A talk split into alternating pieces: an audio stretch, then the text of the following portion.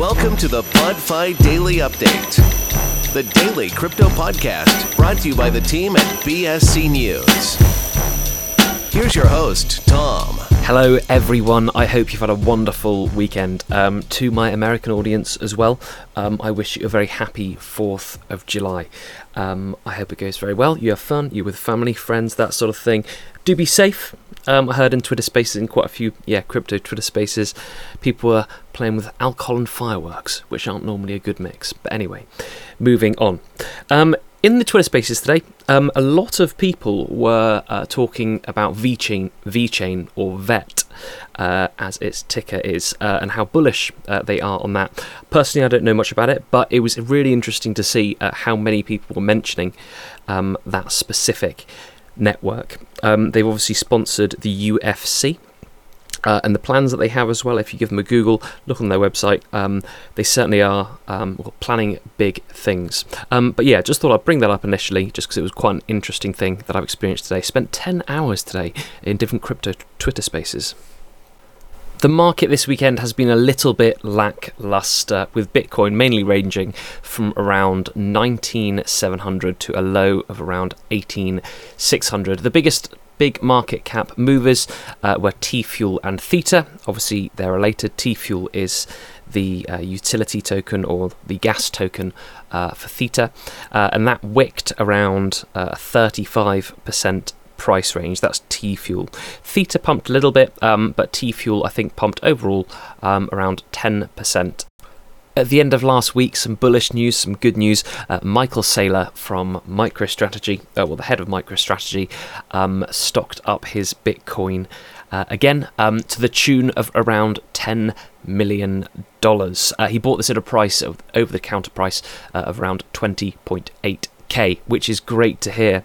Uh, you might as well um, have noticed that when Michael Saylor buys, shortly after that, there's normally a little dip, uh, which is quite interesting. Um, yeah, so if you look at it on uh, TradingView uh, and look up the dates and times that he's bought, um, you'll be able to see, yeah, that normally he announces that he's bought, uh, then the market goes down a little bit. Not significantly, well, sometimes more significantly than others, but yeah, perhaps it's just something worth looking out for in the future. If you thought the US at the moment had inflation problems, um, you could be right, perhaps. However, there are a lot of other countries with um, a lot higher rates of inflation. Uh, for example, one of them is Argentina. Depending on where you look, the inflation rate is around 50 to 60 percent, um, and that's had quite an interesting effect on the crypto market. Um, so this weekend, the um, economy minister resigned, um, the Argentinian economy minister, uh, and that afternoon, the price of USDT um, or Tether um, against Argentine pesos uh, went up 6.6% on Binance P2P exchange, uh, and then also up around 11% um, on another exchange, popular uh, with Argentinians or in Argentina called Lemon Cash Exchange. I've been on it uh, and had um, checked it out a little bit. It was all in Spanish, so couldn't really understand it. Um, but yeah, Lemon Cash Exchange it jumped up 11%, uh, and Binance it jumped up 6.6%, which was very uh, interesting. Um, they're one of the um, countries as well which is fastest adopting um, crypto. I think perhaps they don't want to follow um, a lot of other countries the way that they're going with inflation. Um, however, um, countries that are worse off with inflation are as following: uh, Zimbabwe 60% again, Syria 139%, Lebanon 200%, Sudan 340%, and in first place, you've probably already guessed it, Venezuela. That's 1,200% inflation. Moving on to something a bit more jolly. Um, the biggest, uh, well, maybe even a world record actually. Uh, I'm not sure if there is a world record for this though. Um, but one of the biggest duck race giveaways is happening this July the 6th at 6 pm UTC. Uh, the NFT project Horror Ape Club uh, is hosting it. Um, and yeah, it's a virtual, a series of virtual duck races uh, where the members can win over 90 different NFTs. Um, the Duck Race event, um, it'll take place ahead of the July the 8th mint they're scheduling. Uh, by the way, this isn't a paid promotion or anything, um, but it just did sound like one then. Um, but yeah, it's, it's the biggest um, duck race. It's quite a fun event. Um, a huge, huge giveaway of NFTs on July the 6th, 6 pm, uh, from a company called, or a project called Horror Ape Club. Um, yeah, prior to their mint on July the 8th, um, where they're minting uh, 333 Horror Ape NFTs. Um, it should be good fun. Um, if you obviously, yeah, if you want to um, take part in that, their huge giveaway, uh, just go on to Twitter, Horror Ape Club, and then be ready to join in the festivities on the 6th of July, 6 pm UTC. Binance Exchange have updated their platform in the last week or so uh, to add quite a few new features, um, five in total, which are, well, very useful. I'll run through them now. So, first of all, is a strategy trading landing page, uh, which provides users with a comprehensive display of spot and futures grid trading strategies, their performance, and also popularity. Uh, the next one is an auto staking feature, uh, which allows users to, well, when the staking period is up, for the funds to be reinvested back into that pool. Uh, the next one is funding rate arbitrage t- table. Uh, so, with this, users can access arbitrage information about perpetual futures contracts and their spot equivalents in the market.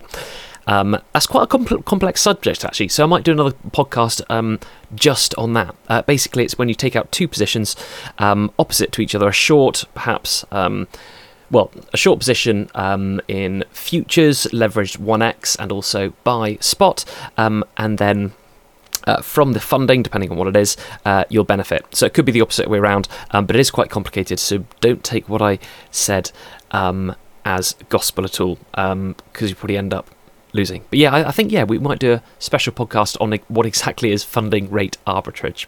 The next update they've rolled out is NFT minting. So, the Binance NFT Marketplace uh, announced the launch of the NFT minting feature, um, which will allow your, the users uh, or verified users, so perhaps it will uh, require KYC, so it probably won't be available in America, I'm afraid. Um, verified users to create and mint their own NFT collections on the BNB chain and also the Ethereum network. Um, and the last thing you might have already seen last week, that sort of meme. All right, I'm going to sound like a real sort of noob now in the social space, but that meme guy who shrugs. Um, yeah, so his, his name is KB Lame or Khaby Lame. Uh, not exactly sure how to pronounce it. Uh, so Binance partnered with him. Uh, he's famous on TikTok. Uh, and well, I sometimes see him on YouTube Shorts. Um, so he's going to join the team as a global brand ambassador, uh, which is exciting times indeed. And lastly, I can't work it out, but something really odd is happening with uh, the token RAMP, R A M P.